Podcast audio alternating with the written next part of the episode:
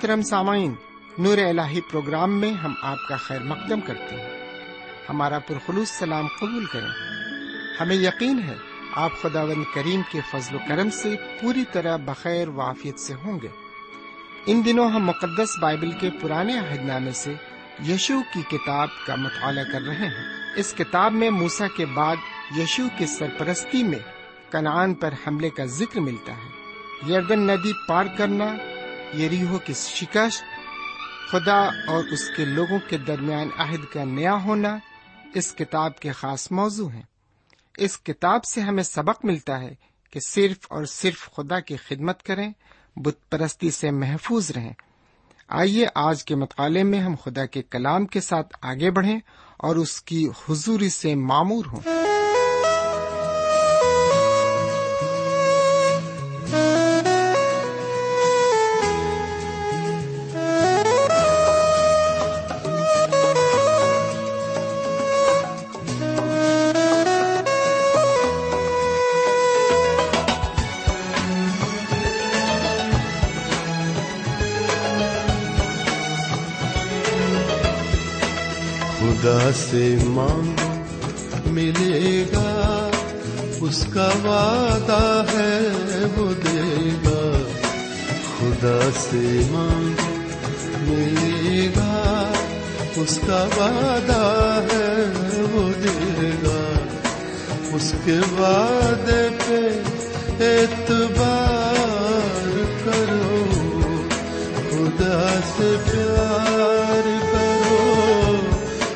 پیار کرو پیار کرو خدا سے پیار کرو پیار کرو۔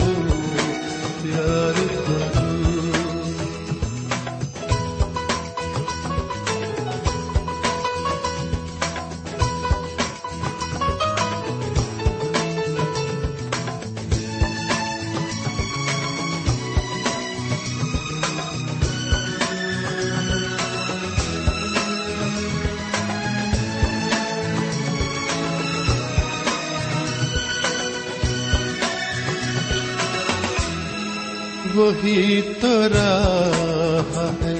سچ ہے، وہی تو جیون ہے۔ وہی تو راہ ہے۔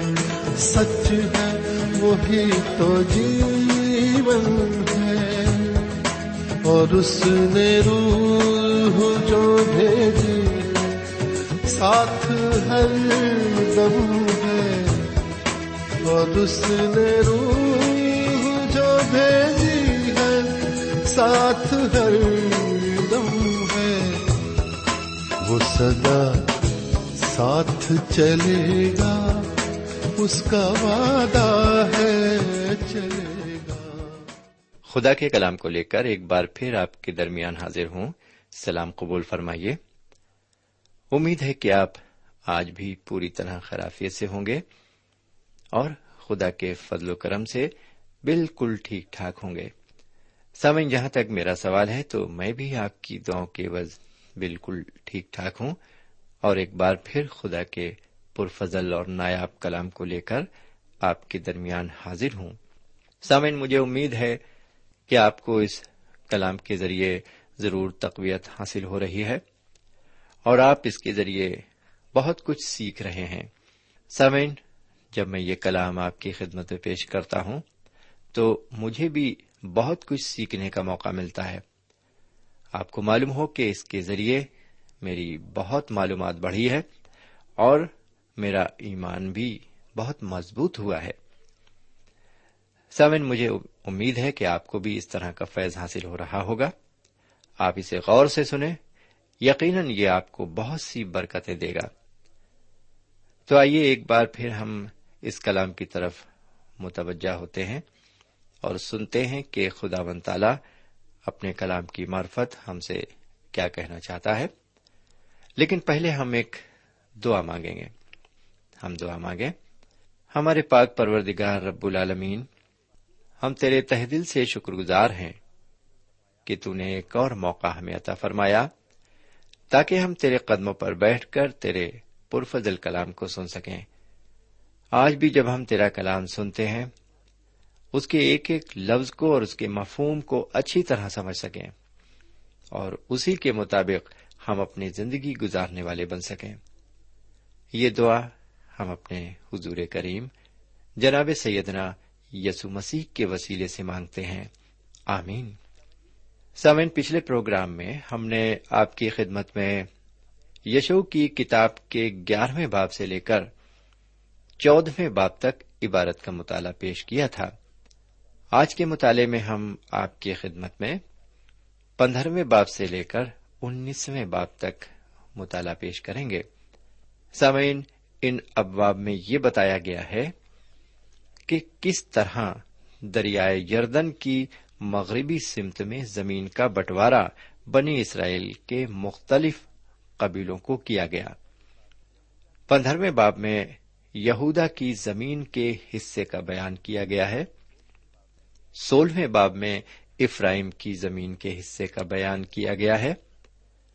سترویں باب میں منسی کے حصے کا اور اٹھارہویں اور انیسویں باب میں شیمون زبلون اشکار اشر نفتالی اور دان کی زمین کے حصے کا بیان کیا گیا ہے۔ سوین پندرہویں باب سے انیسویں باب تک بیان بنی اسرائیل کے لیے کافی اہمیت رکھتا ہے۔ لیکن ہمارے لیے یہ اتنی اہمیت نہیں رکھتا۔ اس لیے ہم اس کے کچھ خاص حصوں پر غور کریں گے۔ سب سے پہلے ہم دیکھتے ہیں یہودا کا قبیلہ۔ یہودا کے قبیلے کے بارے میں دیکھتے ہیں۔ چوتھویں باب میں ہم نے دیکھا تھا کہ کالب یہودا کے قبیلے کا تھا اور خدا نے اسے ہبرون کا شہر دیا۔ پندرہویں باب میں ہم اس غیر معمولی شخص کے بارے میں کچھ مزید معلومات حاصل کریں گے اور یہودا کی میراث کے پورے علاقے کی حد بندی کو دیکھیں گے۔ لیجیے پندرہویں باپ کی پہلی آیت سے لے کر بارہویں آیت تک عبارت کو سنیے۔ یہاں پر اس طرح لکھا ہوا ہے، اور بنی یہودا کے قبیلے کا حصہ ان کے گھرانوں کے مطابق قرا ڈال کر اور ادوم کی سرحد تک اور جنوب میں دشت سین تک، جو جنوب کے انتہائی حصے میں واقع ہے، ٹھہرا۔ اور ان کی جنوبی حد، دریائے شور کے انتہائی حصے کی اس کھاڑی سے، جس کا رخ جنوب کی طرف ہے، شروع ہوئی۔ اور وہ اقربیم کی چڑھائی کی جنوبی سمت سے نکل سین ہوتی ہوئی، قادس برنی کے جنوب کو گئی۔ پھر حسرون کے پاس سے ادار کو جا کر کرکا کو مڑی اور وہاں سے ازمون ہوتی ہوئی مصر کے نالے کو جا نکلی اور اس حد کا خاتمہ سمندر پر ہوا۔ یہی تمہاری جنوبی سرحد ہوگی۔ اور مشرقی سرحد یردن کے دہانے تک دریائے شور ہی ٹھہرا اور اس کی شمالی حد اس دریا کی اس کھاڑی سے جو یردن کے دہانے پر ہے شروع ہوئی۔ اور یہ حد بیت حجلہ کو جا کر اور بیت الربا کے شمال سے گزر کر روبن کے قبیلے بوہن کے پتھر کو پہنچی۔ پھر وہاں سے وہ حد اکور کی وادی ہوتی ہوئی دبیر کو گئی اور وہاں سے شمال کی طرف چل کر جلجال کے سامنے جو امیم کی چڑھائی کے مقابل ہے جا نکلی۔ یہ چڑھائی ندی کے جنوب میں ہے۔ پھر وہ حد این شمس کے چشموں کے پاس ہو کر این راجل پہنچی۔ پھر وہی حد ہنوم کے بیٹے کی وادی میں سے ہو کر یبوسیوں کی بستی کے جنوب کو گئی۔ یروشلم وہی ہے اور وہاں سے اس پہاڑ کی چوٹی کو جا نکلی۔ جو وادی ہنوم کے مقابل مغرب کی طرف اور فائم کی وادی کے شمال انتہائی حصے میں واقع ہے۔ پھر وہی حد پہاڑ کی چوٹی سے آب نفتو کے چشمے کو گئی اور وہاں سے کوہ افرون کے شہروں کے پاس جا نکلی اور ادھر سے بالا تک جو کریت یا ریم ہے پہنچی اور بالا سے ہو کر مغرب کی سمت کوہ شہیر کو پھری اور کوہ یا ریم کو جو کسلون بھی کہلاتا ہے، شمالی دامن کے پاس سے گزر کر بیت شمس کی طرف اترتی ہوئی تمنا کو گئی۔ اور وہاں سے وہ حد اقرون کے شمال کو جا نکلی۔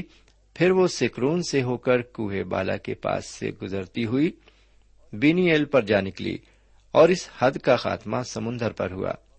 اور مغربی سرحد بڑا سمندر اور اس کا ساحل تھا۔ بنی یہودا کی چاروں طرف کی حد ان کے گھرانوں کے مطابق یہی ہے۔ سمن آپ نے سنا کہ کالب ملک کا وہ حصہ چاہتا تھا جہاں دیو بسے ہوئے تھے۔ وہ اب بھی ان دیو جیسے لوگوں کا سامنا کر سکتا ہے۔ جس طرح کم عمری میں یعنی نوجوانی میں اس نے کیا تھا۔ سامن یہودا کے قبیلے کے علاقے کی پوری حد بندی اس پندرہویں باپ کے شروع میں دی گئی ہے۔ پھر شہروں کا بیان آتا ہے۔ لیکن آج آپ کو ان شہروں کو ڈھونڈنے میں کافی دقت ہوگی۔ اب ہم آتے ہیں افرائم کے علاقے پر۔ اب ہم افرائم کے علاقے پر آتے ہیں۔ آپ کو معلوم ہو کہ جناب یوسف حضرت یعقوب کے بیٹوں میں سے ایک تھے۔ اور حضرت یوسف کے دو بیٹے تھے، جن کا نام افرائم اور منسے تھا۔ ان دونوں کو ایک ایک قبیلہ گنا گیا، کیونکہ لاوی کا قبیلہ دینی قبیلہ تھا، اس لیے اسے کوئی بھی زمین کا علاقہ نہیں دیا گیا۔ اس زمین کو میراث میں لینے والے قبیلے صرف بارہ ہی تھے، بجائے تیرہ کے۔ لیجیے اس سے متعلق سولہویں باپ کی ابتدائی چار آیتوں کو سنیے یہاں پر اس طرح لکھا ہوا ہے، اور بنی یوسف کا حصہ قرا ڈال کر یریو کے پاس کے یردن سے شروع ہوا یعنی مشرق کی طرف یریو کے چشمے، بلکہ بیابان پڑا۔ پھر اس کی حد یریو سے کوہستانی ملک ہوتی ہوئی بیتل کو گئی، پھر بیتل سے نکل کر لوس کو گئی، اور کیونکہ سرحد کے پاس سے گزرتی ہوئی اطارات پہنچی اور وہاں سے مغرب کی طرف یفلیتیوں کی سرحد سے ہوتی ہوئی نیچے کے بیت ہورون، بلکہ جرز کو نکل گئی اور اس کا خاتمہ سمندر پر ہوا۔ پس بنی یوسف یعنی منسی اور افرائم نے اپنی اپنی میراث پر قبضہ کر لیا۔ میرے بھائی، یہاں پر ہم دیکھتے ہیں کہ جو کچھ ابھی ہم نے سنا کہ منسی اور افراہیم کو یہاں پر حصہ ملتا ہے اور منسی کا جو علاقہ ہے، سامعین، آپ کو یاد ہوگا کہ منسی کا قبیلہ دو حصوں میں تقسیم ہو گیا تھا اور آدھا قبیلہ دریائے یردن کے مشرق میں بس گیا تھا اور باقی قبیلہ دریا پار کر کے مغرب کی طرف چلا گیا تھا۔ جس کا بٹوارا اب ہوگا۔ سمن یہاں یوسف کے بیٹوں کے لیے کچھ خاص بات ہے۔ خاص طور پر افراہم کے لیے۔ لیجیے اس سے متعلق سترویں باپ کی چودہویں آیت سے اٹھارہویں آیت تک عبارت کو سنیے۔ یہاں پر اس طرح لکھا ہوا ہے۔ آپ بھی اپنی بائل شریف میں دے سکتے ہیں۔ چودہویں آیت سے لے کر اٹھارہویں آیت تک۔ اور بنی یوسف نے یشو سے کہا کہ تو نے کیوں قرا ڈال کر ہم کو فقط ایک ہی حصہ میراث کے لیے دیا؟ اگرچہ ہم بڑی قوم ہیں، کیونکہ خدا نے ہم کو برکت دی ہے۔ یشو نے ان کو جواب دیا کہ اگر تم بڑی قوم ہو تو جنگل میں جاؤ، اور وہاں فرزیوں اور رفائم کے ملک کو اپنے لیے کاٹ کر صاف کر لو، کیونکہ افراہم کا کوہستانی ملک تمہارے لیے بہت تنگ ہے۔ بنی یوسف نے کہا کہ یہ کوہستانی ملک ہمارے لیے کافی نہیں ہے اور سب کنانیوں کے پاس جو نشیب کے ملک میں رہتے ہیں یعنی وہ جو بیت شان اور اس کے قصبوں میں اور وہ جو یزرائیل کی وادی میں رہتے ہیں، دونوں کے پاس لوہے کے رتھ ہیں۔ یشو نے بنی یوسف یعنی افراہم اور منسی سے کہا کہ تم بڑی قوم ہو اور بڑا زور رکھتے ہو، سو تمہارے لیے فقط ایک ہی حصہ نہ ہوگا، بلکہ یہ کوہستانی ملک بھی تمہارا ہوگا، کیونکہ اگرچہ وہ جنگل ہے، تم اسے کاٹ کر صاف کر ڈالنا اور اس کے مخارج بھی تمہارے ہی ٹھہریں گے، کیونکہ تم کنانیوں کو نکال دو گے۔ اگرچہ ان کے پاس لوہے کے رتھ ہیں اور وہ زور آور بھی ہیں میرے بھائی چودہویں آیت میں ہم افرائم شکایت کرتے ہوئے دیکھتے ہیں افرائم کو کہ اس کو ایک بڑا علاقہ نہیں دیا گیا۔ سچ تو یہ ہے کہ افرائم کو منسی کے علاقے کے آدھے کے قریب ملا۔ افرائم کے قبیلے میں بہت سے لوگ تھے۔ یشو بھی اسی قبیلے کا تھا۔ اس لیے افرائمیوں نے سوچا کہ یشو ان کی مدد کرے گا، لیکن یشو نے کچھ نہیں کیا۔ وہ زمین جو انہیں ملی وہ کوہستانی تھی۔ یہ علاقہ کافی اوبڑ کھابڑ تھا اور یہ ان کے لیے کافی نہیں تھا۔ اگر آج آپ اس علاقے پر نظر ڈالیں اور وہاں کا دورہ کریں تو آپ دیکھیں گے کہ پہاڑیاں ایک دم سوکھی پڑی ہیں۔ ایک بھی درخت اور پودا وہاں نہیں ہے۔ آخر یہاں کے پیڑ پودوں کو کیا ہو گیا؟ آپ کو معلوم ہو کہ دشمن یہاں آتے رہے۔ اور درخت کاٹتے رہے۔ آج کل ملک اسرائیل میں ان سوکھے مقامات پر درخت لگانے پر بڑا زور دیا جا رہا ہے۔ یسو مسیح کے زمانے میں تو وہاں زیتون کے درختوں کے گھنے جنگل تھے۔ اگر اتنی زیادہ تعداد میں وہاں درخت نہ ہوتے تو یہودیوں کو گسمنی کے باغ میں جناب مسیح کو ڈھونڈنے میں اتنی زیادہ دقت نہ ہوتی۔ جناب مسیح کو ڈھونڈنے کے لیے یہودیوں کو یہودا کی ضرورت پڑی۔ جی ہاں یہودیوں کو یہودا کی ضرورت پڑی تاکہ وہ جلدی سے صحیح جگہ پر انہیں پہنچا دے۔ بہرکیف یہودا نے اپنے قبیلے کو بڑا اچھا اور تہذیبانہ جواب دیا۔ سترویں اور اٹھارہویں آیت کے مطابق یہودا کہتا ہے، اگر تم کو یہ حصہ پسند نہیں ہے تو آگے پہاڑی پر جاؤ اور اس کو لے لو۔ لیکن یاد رکھو کہ اس علاقے میں دیو بستے ہیں۔ اس علاقے کو حاصل کرنے کے لیے تمہیں کافی محنت کرنا پڑے گی۔ ان سے جنگ لڑنا پڑے گی۔ طرح طرح سے ان کا سامنا تمہیں کرنا پڑے گا۔ بہرکیف اب ہم اٹھارہویں باب میں خیمہ اجتماع کو کھڑا دیکھتے ہوئے دیکھیں گے۔ اور باقی زمین کا بٹوارا ہوتے ہوئے دیکھیں گے۔ لیجیے اس کے لیے اٹھارہویں باغ کی ابتدائی دس آیتوں کو سنیے پہلے۔ یہاں اس طرح لکھا ہوا ہے، اور بنی اسرائیل کی ساری جماعت نے سیلا میں جمع ہو کر خیمہ اجتماع کو وہاں کھڑا کیا، اور وہ ملک ان کے آگے مغلوب ہو چکا تھا۔ اور بنی اسرائیل میں سات قبیلے ایسے رہ گئے تھے جن کی میراث ان کو تقسیم ہونے نہ پائی تھی۔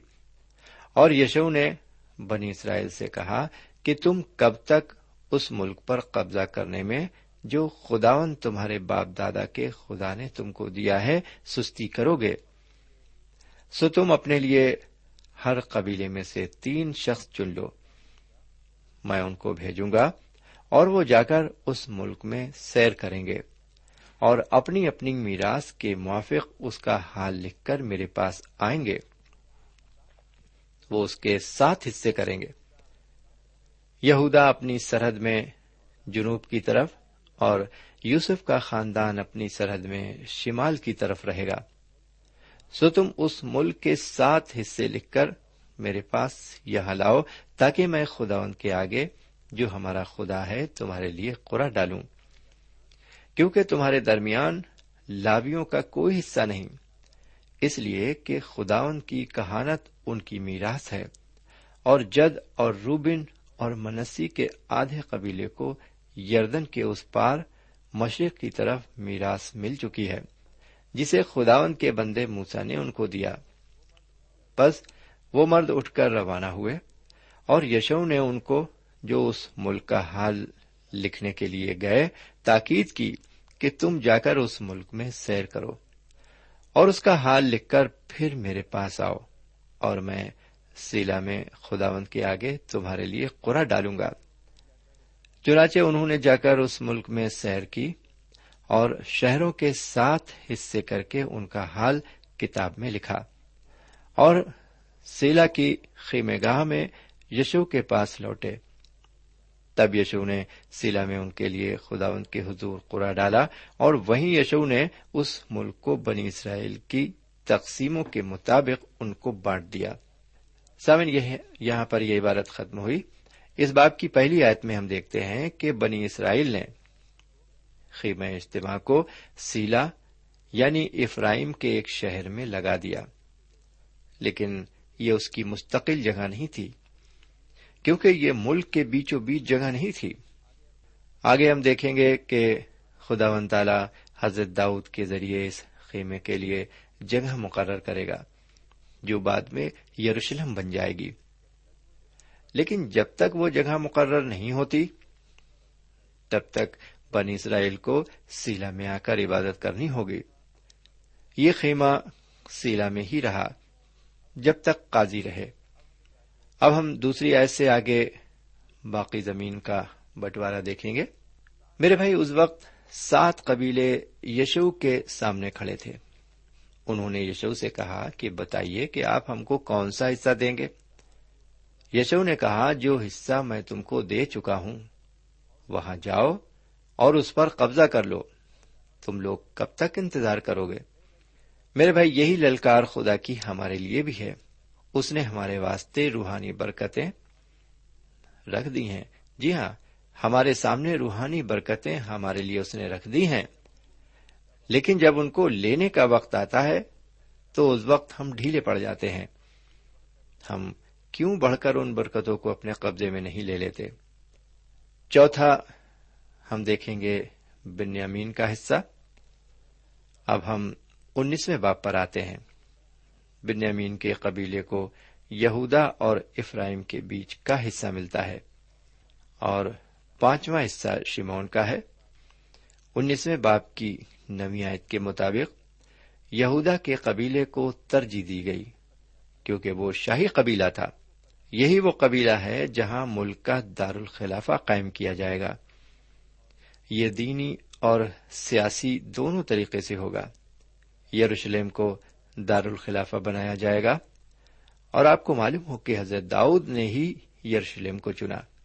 پھر ہم دیکھتے ہیں چھٹا حصہ، زبولون، اشکار آشر نفتالی اور دان کا میرے بھائی، زبولون کے قبیلے کو وہ زمین ملی جو گلیل کی جھیل کے مغرب میں واقع تھی۔ اشکار کی زمین ٹیبر پہاڑ کے مشرق سے گلیل کی جھیل کے جنوبی حصے کے پاس تک سمندر کے کنارے کی ملی۔ نفتالی کے قبیلے کو دریائے یردن کے مغرب میں گلیل کی جھیل کا حصہ ملا۔ دان کے قبیلے کو بنیامین کے حصے سے لے کر نفتالی کے حصے تک زمین ملی۔ اب آخر میں ہم انیسویں باپ کی انچاسویں آئے سے لے کر اکیاون آئے تک عبارت کو دیکھتے ہیں۔ کہ جناب یشو کو ایک خاص زمین کا حصہ ملتا ہے۔ انیسواں باب، انچاسویں آیت سے اکیاون آیت تک۔ یہاں پر اس طرح لکھا ہوا ہے۔ آپ میرے ساتھ اپنی بیل شریف میں اس عبارت کو دیکھ سکتے ہیں۔ بس وہ اس ملک کو میراث کے لیے اس کی سرحدوں کے مطابق تقسیم کرنے سے فارغ ہوئے۔ اور بنی اسرائیل نے نون کے بیٹے یشو کو اپنے درمیان میراث دی۔ انہوں نے خداوند کے حکم کے مطابق وہی شہر جسے اس نے مانگا تھا یعنی افرائم کے کوہستانی ملک کا تمنت سرح اسے دیا۔ اور وہ اس شہر کو تعمیر کر کے اس میں بس گیا۔ یہ وہ میراسی حصے ہیں جن کو ایلیزر کاہن اور نون کے بیٹے یشو اور بنی اسرائیل کے قبیلوں کے آبائی خاندانوں کے سرداروں نے سیلا میں خیم اجتماع کے دروازے پر خداوند کے حضور قرا ڈال کر میراث کے لیے تقسیم کیا۔ یوں وہ اس ملک کی تقسیم سے فارغ ہوئے۔ میرے بھائی، یہاں پر یہ عبارت آپ نے سنی۔ میرے بھائی، شاید آپ سوچیں گے کہ یشو خدا کے چنے ہوئے تھے اور کنانیوں کو فتح کرتے چلے گئے۔ میرے بھائی، یہ بات بہت حد تک صحیح ہے کہ جناب یشو کو خدا و تعالی نے چنا۔ اور اگر وہ ان کے چنے ہوئے نہ ہوتے تو ان کے ہاتھ میں وہ بنی اسرائیل کی باغ ڈور کیسے سونپ دیتا جو وہ انہیں ملک کنان میں داخل کرائیں گے؟ اس لیے بنی اسرائیل کو ان کی کوئی خاص جگہ بتائیں گے جہاں وہ رہ سکیں۔ جی ہاں بنی اسرائیل ان کو کوئی خاص جگہ بتائیں گے جہاں وہ رہ سکیں۔ کیونکہ ان کی رہنمائی انہوں نے کی ہے، وہ ان کے رہنما ہے اور انہوں نے ایک عہد کا ملک جہاں پر برکتیں ہی برکتیں ہیں، ان کو دیا ہے۔ لیکن ایسا ہوا نہیں۔ بنی اسرائیل نے ان کو کوئی خاص جگہ نہیں بتائی۔ یشو نے اپنے لیے جو جگہ چنی، وہ تمنت سرا تھی، جیسا کہ ابھی ہم نے پڑھا۔ تمنت سرا تھی۔ یہ سیلا سے قریب گیارہ میل کے فاصلے پر تھی۔ یہ ایک بنجر زمین تھی اور بہت ہی خراب علاقہ تھا۔ اس سے جناب یشو کی عظیم شخصیت کا اندازہ لگتا ہے۔ میرے بھائی، آج ہمارے درمیان بھی جو لوگ دینی خدمت انجام دیتے ہیں اور جب وہ بڈھے، لاغر اور ضعیف ہو جاتے ہیں، تو کوئی بھی ان کی پرواہ نہیں کرتا کہ وہ کیا کھائیں گے اور کہاں رہیں گے۔ واقعی خدا کے خادموں کی بہت کم پرواہ کی جاتی ہے۔ سمین اب ہم آج کا مطالعہ یہاں پر ختم کرنا چاہتے ہیں، لیکن اس سے پہلے کہ ہم آپ کو الوداع کہیں، خدا حافظ بولے۔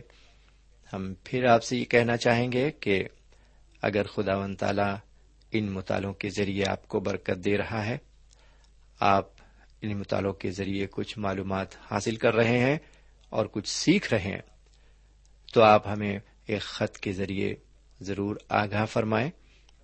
مہینے میں کم سے کم ایک خط آپ مجھے ضرور لکھیں تاکہ میری حوصلہ افزائی ہو سکے اور میں اس پروگرام کو اور اچھے طرح سے پیش کر سکوں۔ مجھے یقین ہے کہ آپ میری فرمائش کو ضرور پورا کریں گے۔ ہمیں یہیں پر اجازت دیجیے خدا حافظ۔ سامعین، ابھی آپ نے ہمارے ساتھ یشو کی کتاب سے مطالعہ کیا۔ اس مطالعے سے آپ کو یقیناً روحانی برکتیں ملی ہوں گی۔ اگر آپ کے پاس اس مطالعے سے متعلق کوئی سوال ہے، تو ہمیں ضرور لکھیں۔ ہم آپ کے خط کے منتظر رہیں گے۔ خدا حافظ۔ ہمارا پتا ہے۔ پروگرام نور ال post box number one five seven five Sialkot, Pakistan. پتا ایک بار پھر سن لیں۔ پروگرام نور ال پوسٹ باکس نمبر ایک پانچ سات پانچ سیال کوٹ پاکستان۔ اب آپ ہم سے ٹیلی فون اور ای میل سے بھی رابطہ قائم کر سکتے ہیں۔ ہمارا ٹیلی فون نمبر ہے nine two three four four six four zero four five seven eight. نو دو تین چار چار چھ چار صفر چار پانچ سات آٹھ۔ ہمارا ای میل پتا ہے۔ N A M three nine four nine eight hotmail dot com N A M three nine four nine eight hotmail dot com ہمارے پروگرام کا وقت اب یہیں پر ختم ہوتا ہے۔ اگلے پروگرام میں خدا کے کلام کے ساتھ پھر حاضر ہوں گے۔